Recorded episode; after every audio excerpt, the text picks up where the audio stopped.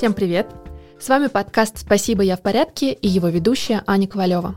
Напомню, что во втором сезоне этого проекта я разговариваю с интересными людьми о том, как терапия и работа с психологом влияют на качество нашей жизни.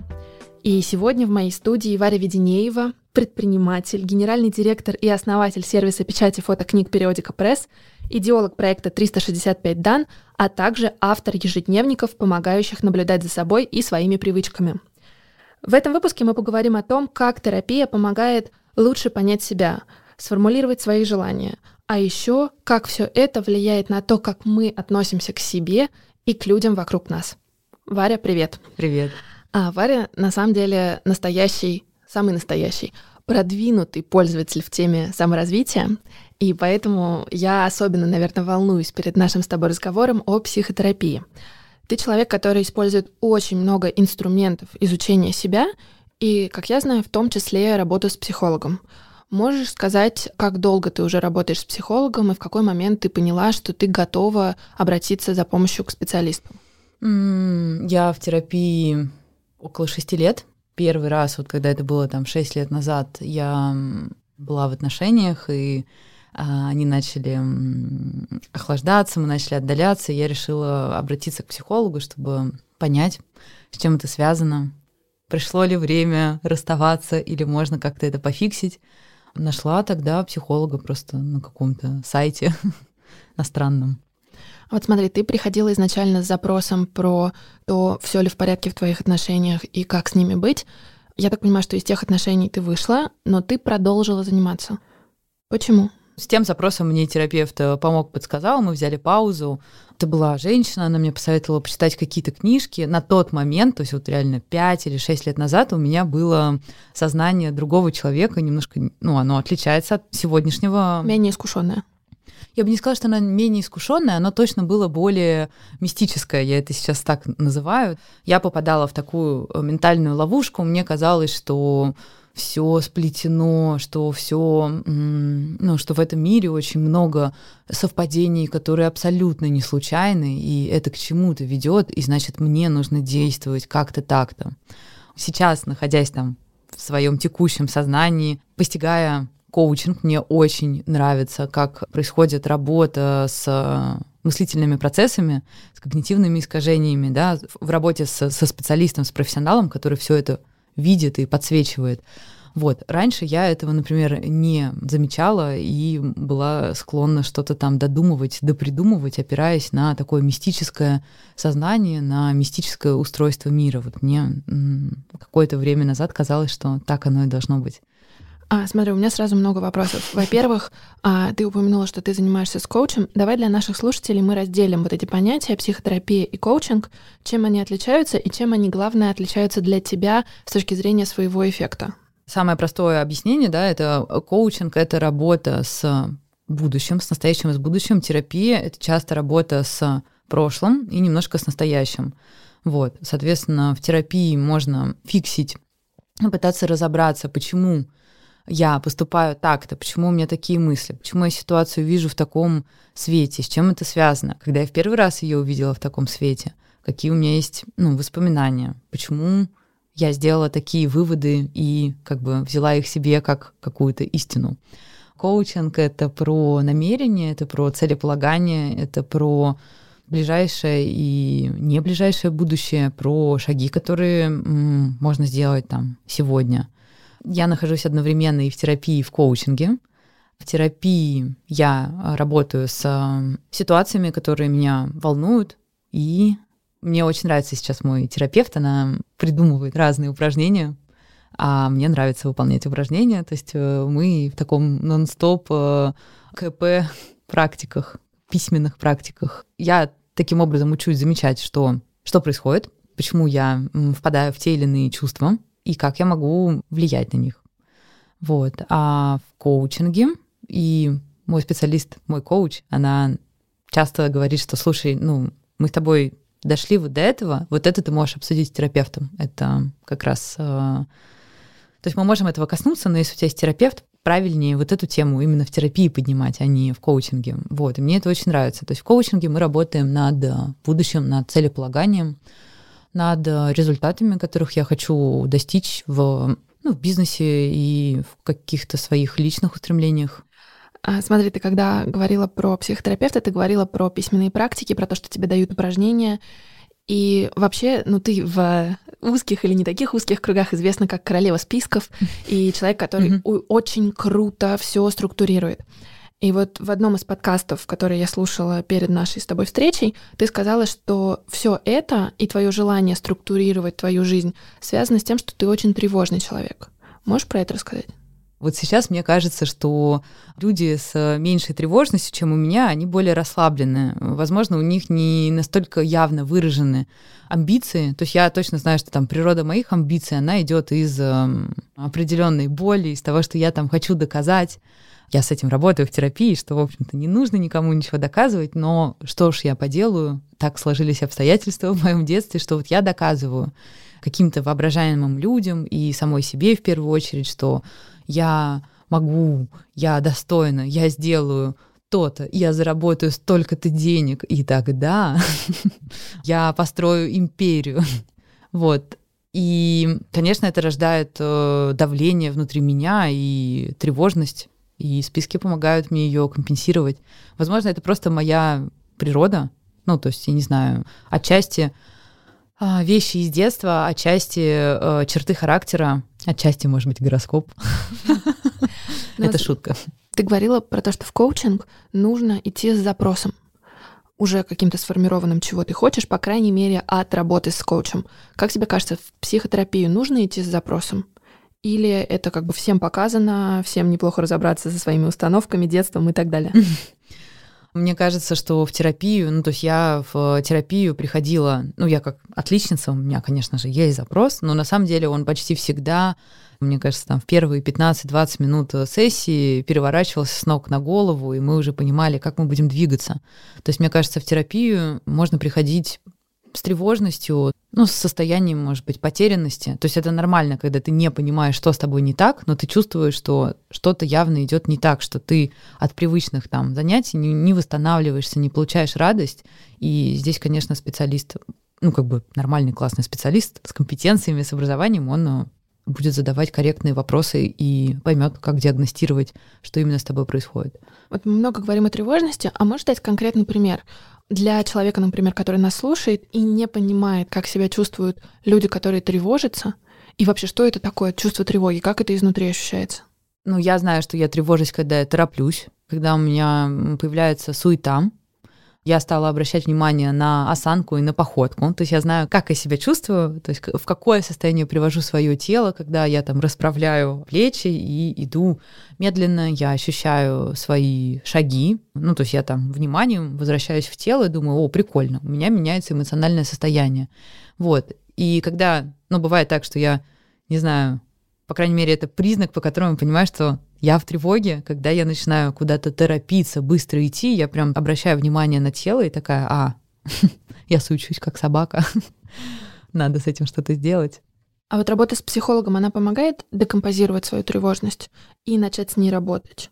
Начинаешь обращать внимание хотя бы на тревожность, потому что часто... Замечать. замечать, да. Часто люди, я, я, например, там про себя м, говорила, я не обидчивая, или я не тревожусь, или там, меня это не задевает, меня вообще мало что задевает. Я принимающий человек.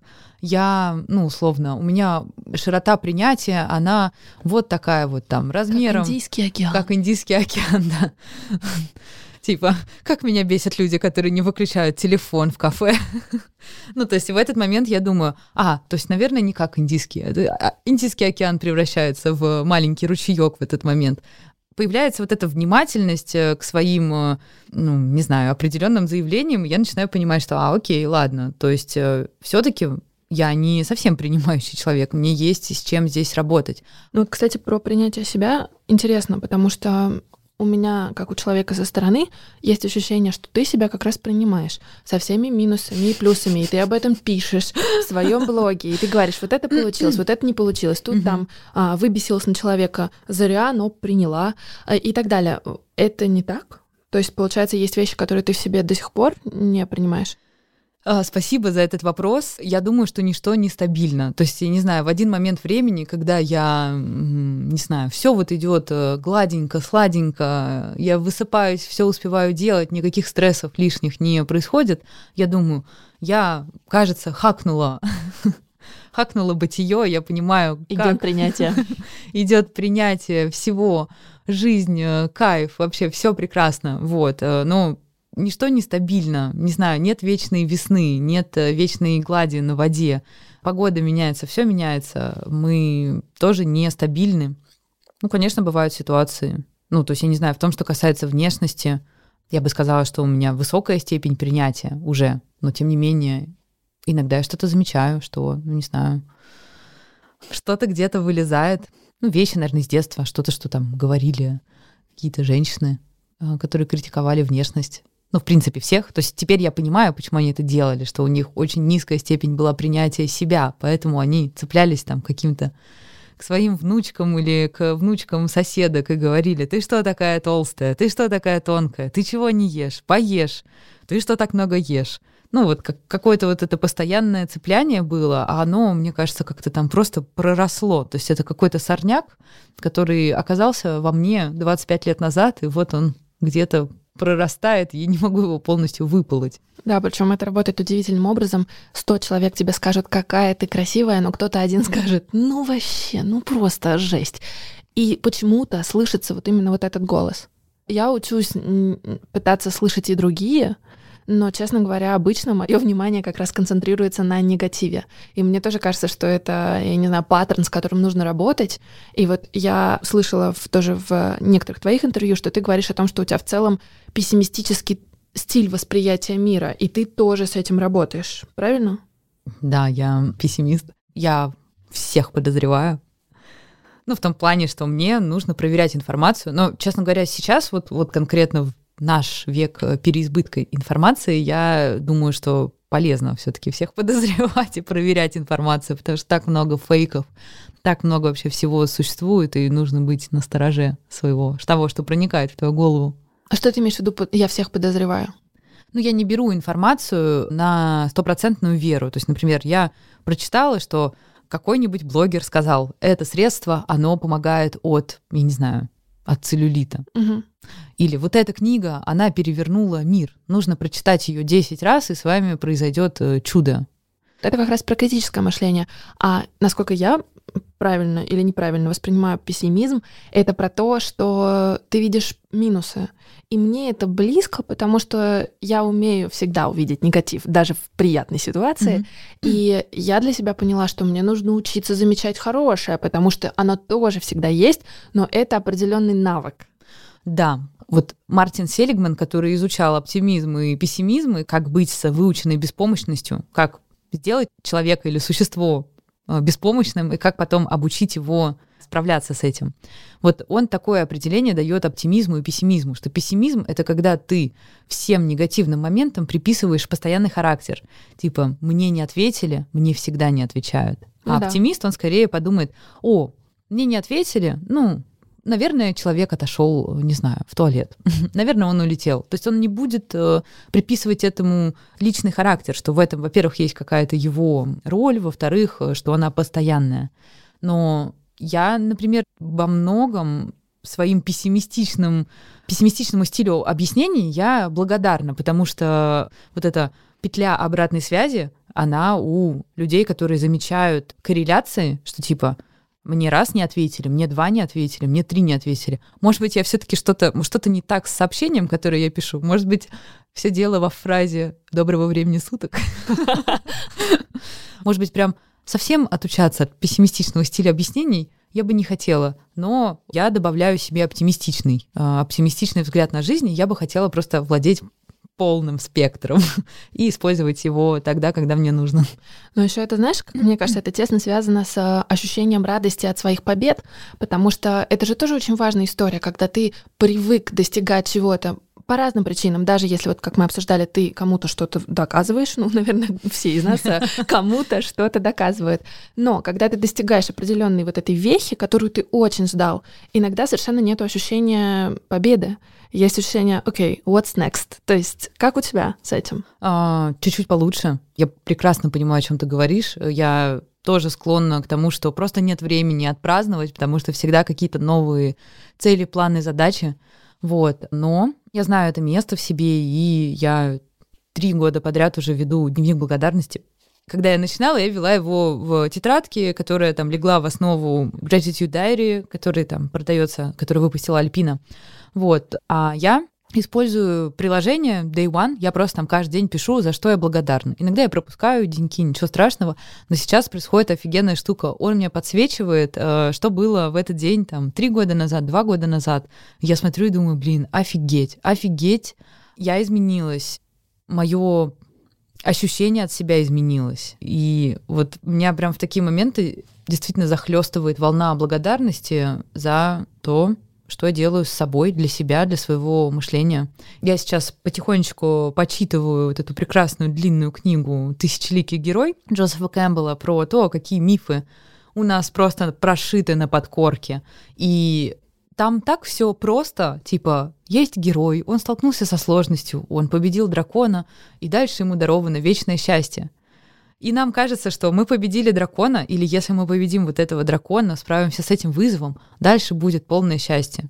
И особенно вот эти сказки, которые романтизируют встречу с партнером.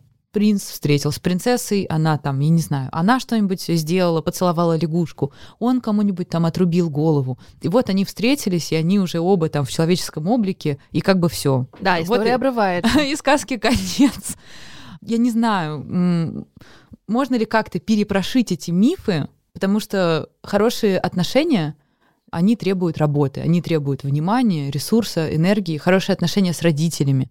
Кто бы что ни говорил про ну, вот эту безусловную любовь родительскую к ребенку, она есть, но она может принимать абсолютно разные формы, иногда уродливые. Это любовь, но родители иногда могут нас душить этой любовью, а мы же хотим как бы отношений, которые дарят нам только хоро... счастье. Ну, какие-то такие эмоции поддерживающие. Для этого нужно работать, для этого нужно там огромное количество этих разговоров непростых. Мне очень нравится твоя мысль про то, что отношения — это то, над чем нужно работать. И, как мне кажется, отношения с собой — это то, тоже то, а, над чем стоит работать. И более того, это можно связать с тем, что ты говорил, что нет ничего постоянного, и даже когда тебе кажется, что ты наконец-то, не знаю, похудел, потолстел, у всех разные да, загоны, но вошел в какой-то дзен отношений с собой, и вдруг у тебя ушли, не знаю, расстройства, и ты больше не паришься, что ты ешь, ну что угодно.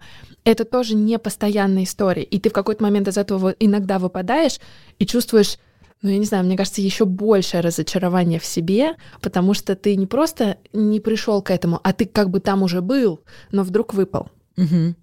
Вот ты знаешь, когда со мной это произошло первые несколько раз, у меня было очень вот, собственно говоря, такое разочарование, что типа, серьезно, кто-то разрушил мой замок, который на песке, который я построила, прилив, и он будет разрушать его каждый день.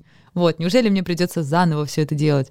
Вот, но, наверное, не знаю, может быть, с пятого раза я, ну вот, наверное, у меня сейчас появилось такое ощущение, что ничто не стабильно, оно всегда будет происходить, и то, что я могу делать, то, что в моей, в моей зоне влияния, это, ну, скажем так, отращивание резилентности, отращивание ну, вот этих э, свай. То есть я думаю, окей, что меня выбило из колеи? Вот эта ситуация, вот это и вот это. А как в следующий раз я поступлю? А как я могу, например, быть чуть стабильней. Ага, понятно. Вот. Э, я не запоминаю такие штуки, поэтому я их записываю. Но ты не просто их записываешь, ты очень часто этим делишься публично, и в том числе вот очень много, да, я вижу в Инстаграме часто пишут там итоги месяца, вдохновлено, Варя Веденеева. И как бы я даже сама писала, по-моему, итоги месяца, в том числе вдохновившись твоим примером. Для чего ты это делаешь публично? Вот какая твоя собственная мотивация? Слушай, ну, наверное, если бы я делала это лично в каком-то, я не знаю, в заметках или в какой-нибудь тетрадочке, наверное, это бы никогда не подсветилось, и у меня не было бы возможности увидеть это, ну, увидеть пройденный путь, отмотать что-то достаточно быстро. Ну, то есть я же вела дневники, честно скажу, я их не пересматриваю. А когда какие-то вещи, которыми я делюсь, ну вот там Facebook, Instagram и так далее, они подсвечиваются, я думаю, вау. То есть у меня есть возможность э, сделать такую рефлексию, посмотреть назад в этот момент. Э, плюс, когда я делюсь чем-то публично, это, кстати, тоже прикольный момент, что в своих тетрадочках я пишу просто, не знаю, там какой-то просто поток, поток мыслей, и из-за этого там нет ясности. А когда я пишу это в публичное поле, я понимаю, что, блин, ну, во-первых, 2000 символов условно, во-вторых, а в чем мысль-то? А что я хочу сказать? Я сажусь, выписываю этот текст, а потом я его редактирую, и он становится, ну, обретает, так сказать, пользу и ясность для других людей. Если бы у меня не было задача это делать публично, я думаю, что я бы и сама не искала в своем потоке мыслей ясность. Так что, возможно, поэтому я это делаю. То есть публичность мысли дает ее структуру. Да. Это интересно. Да, спасибо. Кстати. Вот, видишь, как ты сейчас. Да, я собираюсь запостить это в свой Facebook. А ты, кстати, позитивно на это реагируешь вообще? На желание людей, ну, в какой-то степени быть как ты? Или наоборот, тебя это немного раздражает, потому что, кажется, ребят, за этим стоит огромный пласт работы, и как бы вы сейчас хотите как раз вот это готовое решение? Смотря кто спрашивает, смотря в какой формулировке. Это вот прям действительно зависит от сообщений, от того, опять же, мы с коучем коснулись темы метапрограмм, и мне так это интересно, я просто, ну, это Давай не, расшифруем, что такое метапрограммы. Я понимаю метапрограммы как то, что мы, ну, то есть то, в каких конструкциях мы высказываемся, в каких конструкциях мы мыслим. Установки. И это не установки. То есть установка это когда я думаю, что условно красивым женщинам проще живется. Это установка. Типа им все помогают. А метапрограмма это то, как я высказываюсь. То есть это связано с моей, я не знаю, как это правильно сказать, диалектикой, с лексикой. Поясню. То есть когда я говорю, например, глаголами, или я говорю четко, я говорю, я хочу пасту сейчас. Ну, это звучит как очень четкий запрос, да. Да, вот, когда я таким образом ставлю цели, ну, например, там, в работе или в личной жизни, я ставлю их уже, ну, то есть есть методика постановки целей там по смарт, а это уже как бы встроенная опция в меня. То есть я говорю, я хочу, ну, условно, закрыть свою ипотеку к такому-то месяцу, такого-то года. То, как я формулирую это, оно уже в моем, ну, я мыслю уже этими конструкциями. А есть люди, которые мыслят чуть иначе. Они, например, мыслят, поправь меня, когда глагол не от я идет, а когда само. Оно само случилось, оно выкинулось. Угу. Ой, я не знаю, что-то пропало. То есть никогда ты говоришь, я потеряла, а, потеряла, а ты говоришь, что-то потерялось. То есть ты уже на уровне метапрограмм угу. а, пере, не берешь ответственность за события, которые происходят. Вот. И я сейчас там ни в коем случае не утверждаю, что я правильно говорю, а кто-то неправильно. Скорее, это то, что я хочу охватить внимание, мне это очень интересно, потому что я, ну, например, склонна впадать в жертвенность. У меня есть такая бага, и... Жертвенность — это «мне повезло меньше, чем другим»? Да. Или когда я могу почувствовать себя печально просто в секунду из-за того, что вот э, какая-то у меня ментальная конструкция произошла. То есть я тебе приведу пример. Я записывала э, интервью, и мне для интро, меня попросили прислать интро. И мне прислали пример интро, и там была девушка, и у нее какая-то должность там типа работала в компании, компания там вышла на IPO, обороты такие-то, потом нас купила Amazon, Facebook и так далее. Я просто в секунду думаю, господи, да что я про себя могу сказать? Я же просто букашка, я букашка, я никто. То есть как? Сейчас как? вздохнули 75 тысяч э, фолловеров Варе в Инстаграме. Э, как это работает? То есть это же на каком-то уровне мышления, это произошло за секунду, меня испортилось настроение. Иногда такие штуки происходят, э, ну, я не знаю, там, я что-то могу прочитать или что-то могу где-то увидеть, и это происходит в секунду. Я просто хочу начать это замечать и понять, что там в конструкции, как мысль построена, какой у нее конструктив и как я могу это поменять. Вот эта жертвенность, я ее часто в людях других вижу, вот ты себя в этом останавливаешь или наоборот, знаешь, э, я иногда тоже вижу, как люди в это впадают и немножечко, ну, может быть, не, не очень корректное слово, но упиваются этим. Mm-hmm. То есть они еще сильнее, типа, вот а мне еще вот это вот. Вот у тебя какая из этих программ? Слушай, я это, когда это замечаю, я это абсурдизирую. Это потому что так я могу над собой посмеяться. Ну, например, мне что-то не удалось, я не знаю, там, в деловом плане у меня включается вот эта мысля, что-то вроде «я лузер», и я такая «да, я лузер, я умру с кошками, банк отберет мою квартиру, и отберет у меня все сумки, и я до конца дней буду просто, не знаю, ходить с пластиковым пакетом, который мне кто-нибудь подарит. Вот так вот я думаю. И я думаю, ну что за бред? То есть так у меня сразу всплывает этот образ, он выглядит супер абсурдным, и меня отпускает. Я понимаю, что типа, ну, так, все. Ну, это, кстати, хорошая техника борьбы со страхами, когда ты доводишь до предела все то, что может случиться, если ты предашься mm-hmm. и сделаешь это. Mm-hmm. А правильно я понимаю, что, смотри, психотерапия — это как инструмент замечания того, вот в каком моменте ты сейчас находишься. И, по сути, это не влияет, какой путь из двух ты выберешь, но как раз возможность понять, что у тебя есть выбор, это именно то, что появляется благодаря, в том числе, работе с психологом. Ну, то, что ты озвучила, я бы назвала это осознанностью. То есть я именно осознанность понимаю в таких терминах, что ты начинаешь замечать что-то, во-первых, в моменте, может быть, сначала чуть-чуть спустя, потом в моменте ты называешь это своим именем, а потом ты начинаешь это замечать вот у истоков, и ты уже можешь выбрать э, какой-то другой поворот а, или сказать, так, сейчас я буду злиться. Все предупреждены, и все такие, ладно, хорошо, пусть позлится. Терапия, конечно, одна из практик, которая помогает развивать осознанность, потому что, ну, психолог фреймит тебя, он задает тебе вопросы, и ты начинаешь на них отвечать. Там. А когда ты зли... а когда ты в прошлый раз злилась? А что, а что происходит? А как ты обычно злишься? Ты в каком-то из своих текстов писала, что сейчас находишься и в терапии, и в коучинге, и много делаешь сама, и обнаруживаешь в себе огромное количество очень странных установок, которые вообще непонятно откуда берутся. При этом это не всегда то, что закладывали родители, это то, что ты иногда выхватила из какого-то контекста. Можешь привести пример, и как ты с этим работаешь? Самое банальное, там, я в детстве листала огромное количество журналов. Ну, что тогда было? Cool. Cool Girl. Да, L-Girl, Cool Girl. L-Girl, да, был Космо. Космо покупала моя старшая сестра двоюродная, и я за ней, у нее прям была подшивка, я прям могла сесть и пролистать все. И я много времени проводила у бабушки на даче в деревне. То есть, получается, там совсем другой контекст, другая среда, то есть там, не знаю, все, но это прям деревня. Оттуда же тоже все это берется. Ну, какие-то, кто-то что-то где-то сказал, я, может быть, даже тогда не отреагировала, но это заехало ко мне в подкорку и как-то там припарковалось. Ну, вот, например, образ тела идеального, он у меня почему-то ассоциируется вот с просмотром журналов «Космо» образца, я даже не знаю какого, 95-го года. Конечно, все так сильно изменилось, но здесь у меня есть степень гибкости и адаптивности. Я супер благодарна тренду на как это, diversity, не ну, бодипозитив, а вот на разнообразие. Разнообразие, что, типа, да. Мы разные, мы можем быть вообще какими угодно.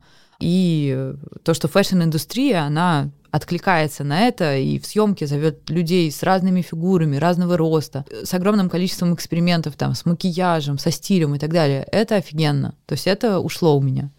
Вот. А какие-то вещи, они там, ну, вот особенно того, что касается устройства семьи и быта. А, господи, вот я что-то слышала, что хорошая хозяйка, она не рвет пакет, она его, ну, нужно уметь аккуратно развязать это. А это же, знаешь, еще как-то так преподносится, как какая-то, не знаю, как примета.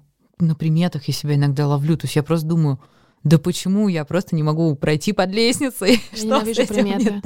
Я ненавижу предмет, э, приметы и суеверия.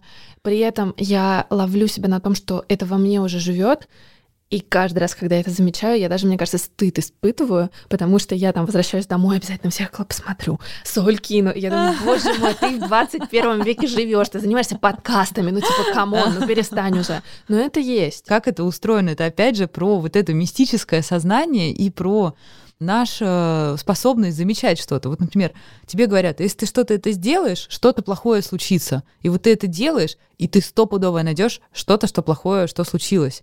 И опять же, иногда это фофан. Можно почитать чужой гороскоп или кого-то попросить, прочти мне любой знак по гороскопу, и ты стопудово найдешь пересечение там со своим прошлым годом или со своей прошлой неделей. А это же просто, ну, полость когнитивных искажений. Ты понимаешь, как у тебя, ну, ум, он просто выхватывает все, что тебе подходит. Поэтому, мне кажется, вот эти суеверия, они на этом и строятся. Мы много говорим про отношение к себе и про то, как э, терапия может стать одним из инструментов, не единственным, но одним из инструментов, в том числе по тому, как начать разбираться в себе, а, наверное, начать замечать некоторые свои состояния и осознанно делать выбор в пользу других состояний. Вот вопрос про отношения с другими людьми, насколько работа с психологом влияет на то, как ты взаимодействуешь. Сильно влияет. Э, ну, как я сказала, что это, ну, на мой взгляд, зеркальная история, да, как ты воспринимаешь себя. Если ты начинаешь себя более внимательно воспринимать, давать себе право на любые эмоции, на их проживание. Я злюсь, я гневаюсь, я радуюсь, я там, не знаю, завидую и так далее. Зависть, наверное, не эмоция, но тем не менее. вот ты это признаешь, ты и другим людям, ну, то есть появляется больше принятия, что типа другие люди тоже могут злиться, даже если это преподаватель по медитации. То есть я, например, думала, это какая-то тоже, блин, дурацкое искажение, что люди, которые преподают медитацию и mindfulness, они не могут злиться. Они же преподаватели mindfulness. ну, то есть их никто не может, даже если их кто-то подрежет э, на дороге, они не должны злиться. Вот. Ну, то есть вот эти все штуки, они начинают э, уходить. Принятие себя дает принятие других. Да. И, например, когда я себе позволяю озвучивать какие-то вещи, например, мне там это не нравится, а это нравится, я это позволяю озвучивать и другим. Я становлюсь более открытой к обратной связи. На нее появляется какая-то, ну, более адекватная реакция, появляется там уточняющие вопросы, что тоже абсолютно нормально. Вот, поэтому качество взаимоотношений с другими людьми, оно, конечно, тоже э, становится, ну, оно возрастает. У меня еще есть вопрос про отношения. У тебя были долгие отношения, которые ты завершила, и ты писала об этом в том числе в своем блоге, о том, что ты поняла, что у вас разные цели. Так? Да, в целом, да. А можно ли сказать, что терапия и, наверное, вот эта работа с собой — в том числе помогает сформулировать, чего ты хочешь от себя и от отношений. Во взаимоотношениях, будь то дружба или э, романтические взаимоотношения, там все-таки два человека присутствуют. То есть э, ты можешь влиять только на свое отношение, на свое поведение, на свои установки. Но если партнер не готов в данный момент к диалогу, а ты в этот момент можешь сказать, а я не готова, ну, я не знаю, сколько тебе нужно времени на готовность к диалогу, ну извини, я не могу там ждать несколько лет, например, или год, или сколько тебе нужно времени. Ты же мне даже не называешь эту цифру, ну, условно. Угу. А у нас есть что? На, у нас есть типа противоречия, которые нам необходимо проговорить. Вот. Поэтому, наверное, в случае отношений терапия помогает э, самим собой договориться, да, что там типа я хочу этого, и я готов, например, к такому-то сценарию развития э, событий, я готов столько-то ждать, но вот, например, находиться вот лично для меня, это вот только вот ко мне относится, я ненавижу ситуацию, когда я нахожусь в подвешенном состоянии. Есть вещи, на которые я не могу влиять, 2020 год. Мы находимся все в подвешенном состоянии. Мы не понимаем, можно ли выходить из дома или нельзя. Можно ли больше 100 метров пройти от дома или нет. Сработает твой пропуск или нет. То есть вот эта вся нестабильность, она рождает тревогу, но ты понимаешь, что ты ничего с этой тревогой сделать не можешь. И это сколько-то продлится. Но когда-нибудь это закончится. Вот. Но ты на это не можешь повлиять. А как бы Представляешь, если бы вся жизнь состояла из, не знаю, марта 2020 года и апреля. Ну, можно было бы сойти с ума, если бы там коллеги на работе, сотрудники, руководство, банки, они бы все говорили, может быть, мы вам отправим деньги, а может быть, мы не отправим, мы не знаем. Я не готова ну, вот в таких подвешенных состояниях находиться больше, чем я могу вывести. И поэтому, если ну, каких-то диалогов не происходит, ну, мне же там одной не так плохо. Ну, то есть я понимаю, что мне одной лучше, чем в таком э, зависшем состоянии. Это еще, как мне кажется, связано с смещением локус контроля, когда ты понимаешь, что ты не можешь, да, вот как мы говорили, пандемия, ты не можешь контролировать пандемию, mm-hmm. но ты можешь контролировать то, что ты делаешь дома. Ты можешь завести себе садик, ты можешь, не знаю, заняться спортом перед телевизором и так далее. То же самое в отношениях, ты не можешь контролировать другого человека, но ты можешь контролировать свое решение быть с ним во многом. Да, да, наверное, все так. А, в моем круге общения, в моей среде общения мужчины стали обращаться к психотерапевтам, и, на мой взгляд, это офигенно. потому что, не знаю, возможно, тоже какие-то были там общественные стереотипы, которые мешали это делать. Э, мне кажется, здорово, когда у каждого человека есть возможность там, у каждого человека есть свой психотерапевт, и можно просто лучше понимать себя и таким образом улучшать качество взаимоотношений. Сложно и печально, ну, когда это касается, например, людей другого поколения, ну, то, что им это очень чуждо, и я не знаю, что должно произойти, чтобы они тоже решились на терапию. А вот ты сказала, что меняется отношение мужчин к психотерапии. Вот ты занимаешься с психологом уже 6 лет, ну там с разной mm-hmm. периодичностью, но неважно. Замечаешь ли ты то, как меняется отношение к психотерапии? И вот если раньше там ты могла сказать, я занимаюсь психологом, как это воспринималось там 6 mm-hmm. лет назад и сейчас? Слушай, я точно могу сказать, что ну, у меня точно изменилось отношение, не знаю, как в обществе. То есть сейчас для меня человек, который в терапии, ну, во-первых, э, с пониманием к нему отношусь. Я понимаю, что, блин, если человек в терапии, ему сейчас не... Короче, у него могут быть разные состояния. У него может быть то есть там типа, не знаю, повышенная агрессия, потому что он пробует сейчас что-то делать, чего он раньше не делал. И хочется, конечно, там на кого-то разозлиться из э, близких. Почему ты так себя ведешь со мной? Ну, с другой стороны, я понимаю, блин, человек в терапии, он сейчас проходит, вот такой путь и паттерн, и, ну, это просто займет какое-то время. То есть появляется вот это понимание. Потому что я тоже, ну, после терапии, я иногда бывают легкие сессии, после которых я прям думаю, ура! А иногда бывают такие, после которых там ты рыдаешь и просто, не знаю, не можешь выйти из дома. А тебе, например, надо выйти из дома и как-то с этим жить и быть. Ты человек, который сейчас находится в процессе прохождения этого непростого пути по изучению себя и своих взаимоотношений с миром. Есть люди, которые пока не готовы на него вступить. И они как раз очень сильно иногда отказываются от э, помощи, они боятся ее просить. Э, психотерапия, коучинг кажется вообще какими-то диковинными словами и диковинными специалистами, которым лучше не подходить на два метра. Если так получилось, что такие люди слушают наш подкаст, что ты можешь посоветовать тем, кто этого сторонится и очень боится начать эту дорогу? Лично мне, у меня такой эмпирический способ познания мира, мне всегда помогает просто разговор с человеком, который прошел через это.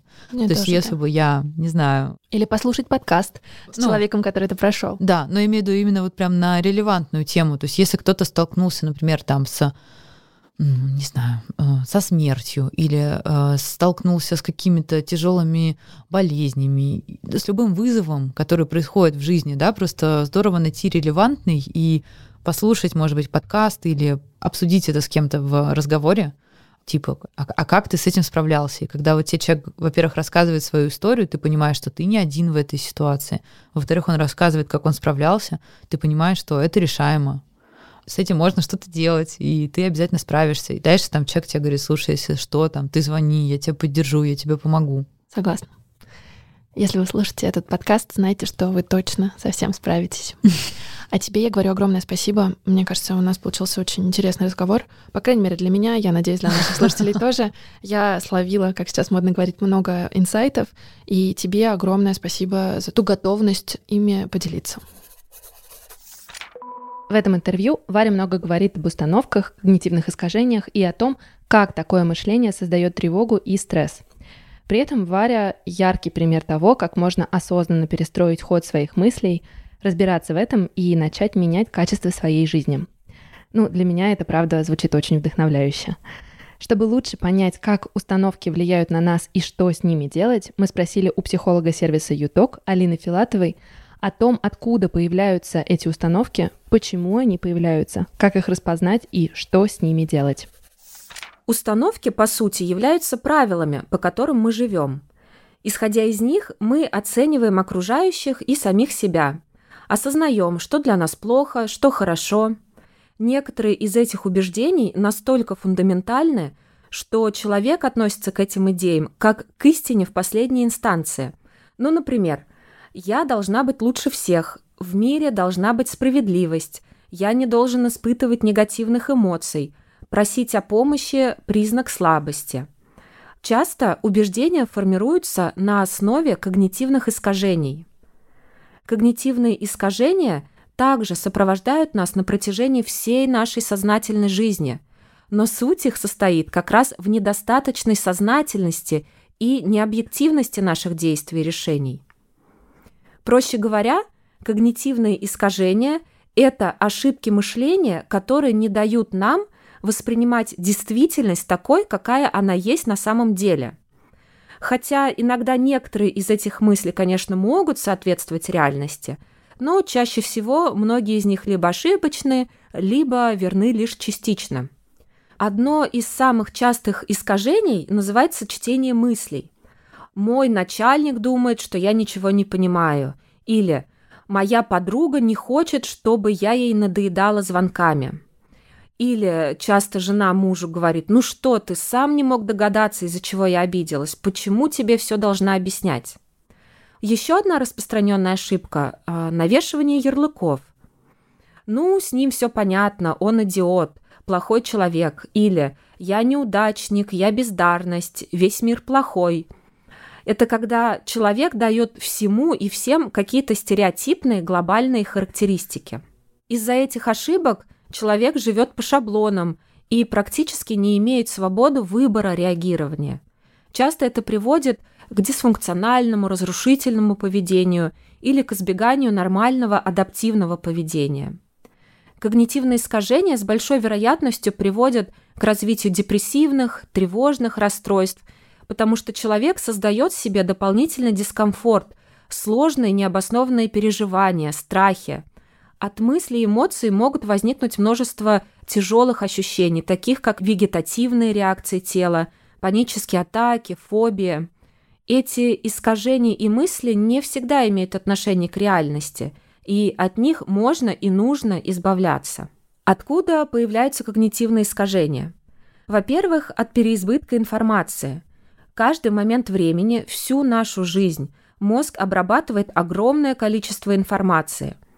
И чтобы ему было проще переработать эту информацию, он создает эти шаблоны, такие когнитивные мыслительные ошибки, пытаясь таким образом просто упростить себе работу. Во-вторых, от сложности понимания окружающего мира. Наш мозг вообще склонен все упрощать. Это экономит ресурсы, энергию. Поэтому мозг анализирует ситуацию не полностью, а как бы поверхностно и шаблонно. В-третьих, от необходимости быстрой реакции, так как в повседневности намного важнее быстро оценить обстановку, принять решение, совершить действие – чем медленно, вдумчиво и основательно анализировать полностью всю ситуацию. Но, с другой стороны, мозг зачастую создает эти шаблоны, основываясь на неточных и неполных данных, на внутренних убеждениях, правилах, чьих-то мнениях, на том, что если в этой ситуации мои мысли были верны, значит, они верны и для следующей. Но, к сожалению, это не так. С установками и искажениями хорошо работать в терапии – терапевт может помочь клиенту оценивать аргументы за и против его убеждений, оценивать вероятности, риски, обдумывать возможные последствия. Совместно с терапевтом клиент ищет логические ошибки, оспаривает, доводит мысли до абсурда, ищет альтернативные мысли.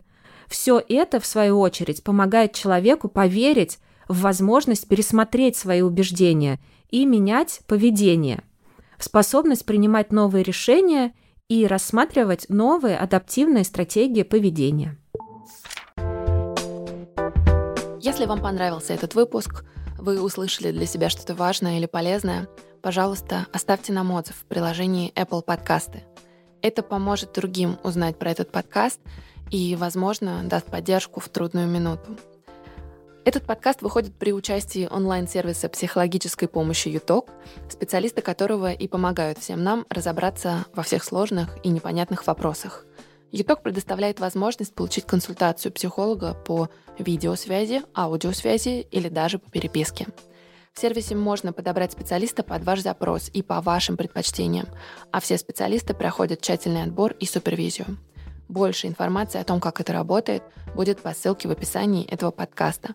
А для наших слушателей будет приятный бонус – скидка в 20% на первую консультацию в любом формате по промокоду «Подкаст».